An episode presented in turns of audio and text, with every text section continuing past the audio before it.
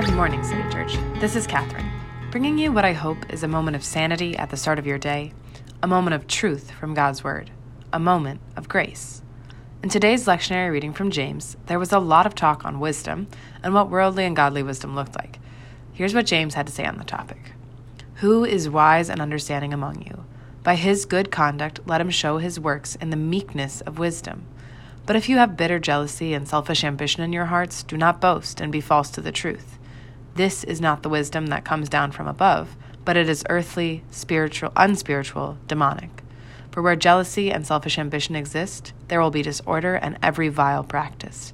But the wisdom from above is first pure, then peaceable, gentle, open to reason, full of mercy and good fruits, impartial and sincere and a harvest of righteousness is sown in peace by those who make peace.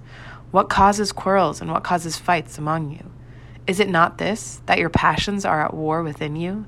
You desire and you do not have, so you murder. You covet and cannot obtain, so you fight and quarrel. You do not have because you do not ask. You ask and do not receive because you ask wrongly to spend it on your passions.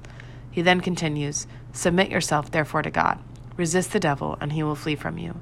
Draw near to God, and He will draw near to you. City Church, I'm going to let you in on two extremely embarrassing fights I've had in my life. The first was a fight from when I was three or four, so I think it's justified that it was probably a little silly. My cousin Ben and I got into a huge fight about his soon to be baby sibling.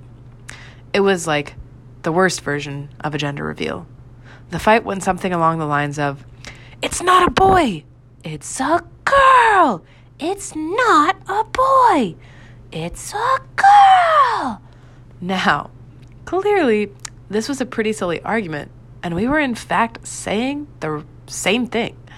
But I think it shows just how much that desire to be right and our inability to listen to one another starts creeping in at a young age. The second fight, and perhaps more embarrassing, happened a few years ago when I was at a trivia night with some friends. The question topic the sound of music. Now, I can't claim to know all the answers to organic chemistry questions or questions about baseball or economics, but as a theater major and a big Julie Andrews fan, if there's one topic I feel fairly confident in my knowledge of, it would be the sound of music. So, I was fairly upset when another member of my team said, Oh, I know this answer, guys. Trust me. I went to Yale. Little did she know that I knew she was wrong.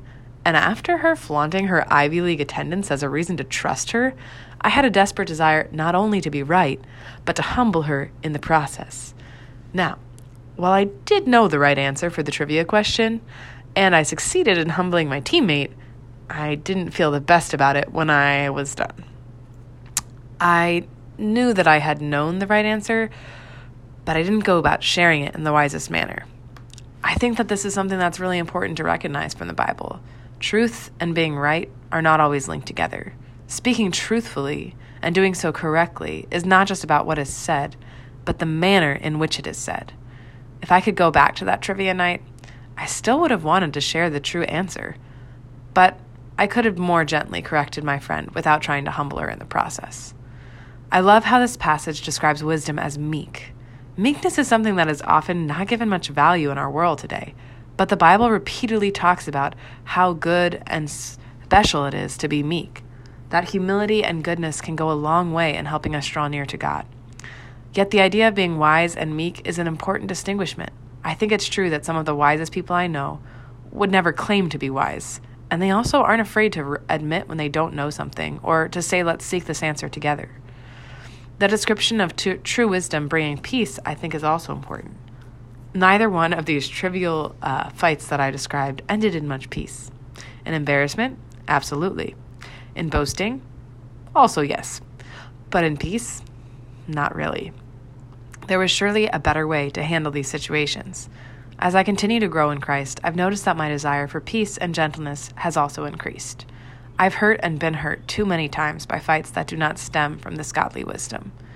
Now, I'm not saying that the desire to be right and proud about it still doesn't tug at my heart on occasion, but I do find more and more often that thinking about what is good and right and true, and trying to speak from that perspective when I'm in a hard situation, is often the better answer. Okay, always the better answer. I am consistently amazed by God's goodness and also by other people's willingness to listen when things are spoken in gentle in a gentle and sincere manner, rather than spoken rashly with strong words. So, City Church, when you find yourself ready to fight, I'd encourage you to first wage war in a different direction, against the selfish ambition and pride in our hearts. Draw near to God, and He will draw near to you, giving you the gentle words and wisdom we so often need. Until next time, City Church, stay well and do good.